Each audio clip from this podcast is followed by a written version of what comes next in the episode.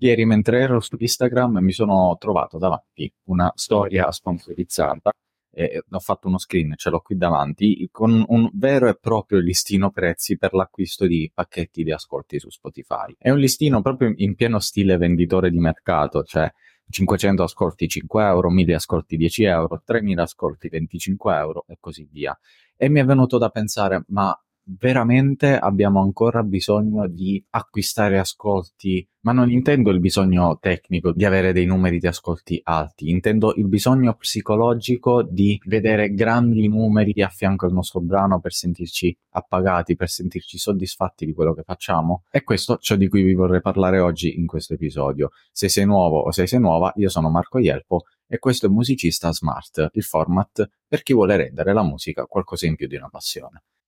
Thank you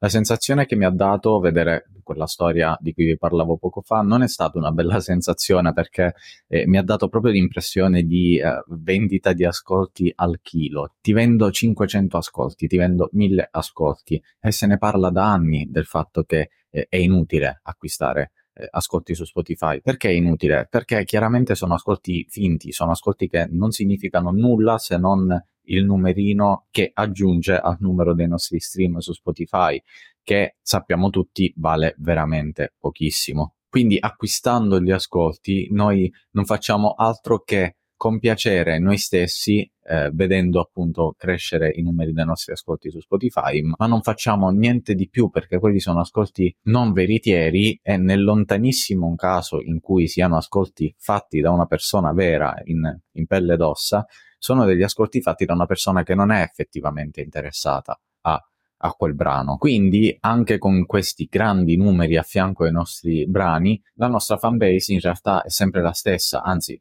è peggiorata perché è falsata dal, eh, dal numero di ascoltatori finti. Quanto nel 2023 noi dovremmo puntare sempre di più l'interazione non dico diretta, ma quasi con i nostri fan, con i nostri ascoltatori, con chi è interessato alla nostra musica. Quella diciamo che dovrebbe essere l'aspirazione ideale, il poter essere in contatto con ognuno degli ascoltatori per prendere il massimo da quell'ascoltatore e noi a nostra volta per dare il massimo col massimo dell'efficienza a quell'ascoltatore. Ma servizi come quello che mi sono trovato davanti io ieri sono, sono, ancora diffusissimi, ne nascono sempre di nuovi, hanno poi in realtà vita breve perché sono effettivamente delle truffe, dei servizi inutili e al di là del fatto che moralmente, eticamente eh, non ci porta nulla eh, acquistare degli ascolti finti su Spotify, perché non dovremmo farlo? Perché voi potreste rispondermi, sì, però ok, effettivamente se ho un numero di ascolti più alto ho più possibilità di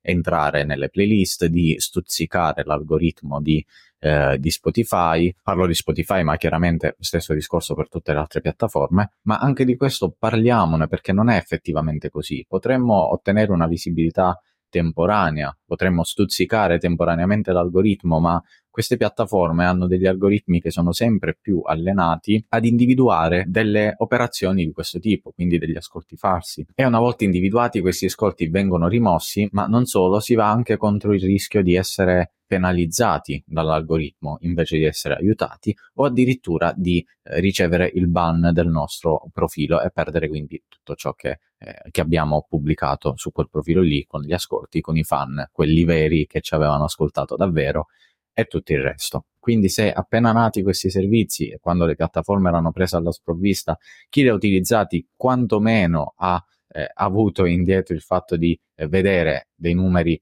eh, più alti che hanno stuzzicato l'algoritmo e, e, quelle cose di cui vi parlavo prima, oggi chi usa questi servizi di fatto non ottiene neanche quello, quindi stiamo parlando letteralmente di spendere soldi per comprare aria fritta. E cosa dovrebbe fare quindi un musicista per far ascoltare la propria musica a più persone? Essere il più umano possibile, stringere relazioni con i fan, con chi dimostra interesse per la nostra musica, cercare l'interazione vera con gli ascoltatori e non focalizzarsi solo sui numeri che vediamo accanto alle riproduzioni dei nostri brani perché quello che conta è la qualità dei nostri numeri ed è sempre più importante perché pubblicare musica al giorno d'oggi è alla portata di tutti e abbiamo una saturazione delle pubblicazioni musicali impressionante. Di conseguenza ciò che veramente conta è la qualità delle persone che ascoltano la, mus- la, nostra musica e conta molto di più della quantità da un punto di vista di sostenibilità della carriera che stiamo costruendo perché fare 10.000 ascolti poco interessati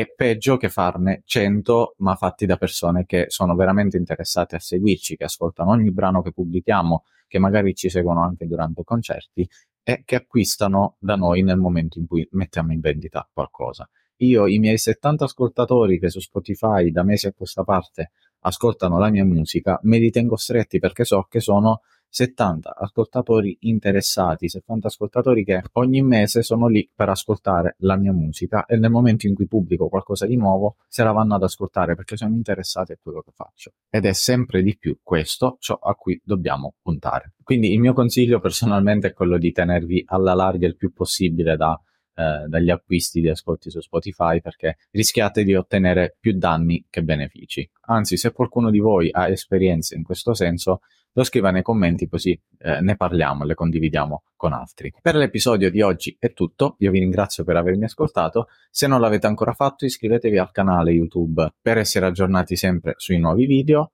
e seguite il podcast Musicista Smart. Vi aspetto per il prossimo episodio, ciao!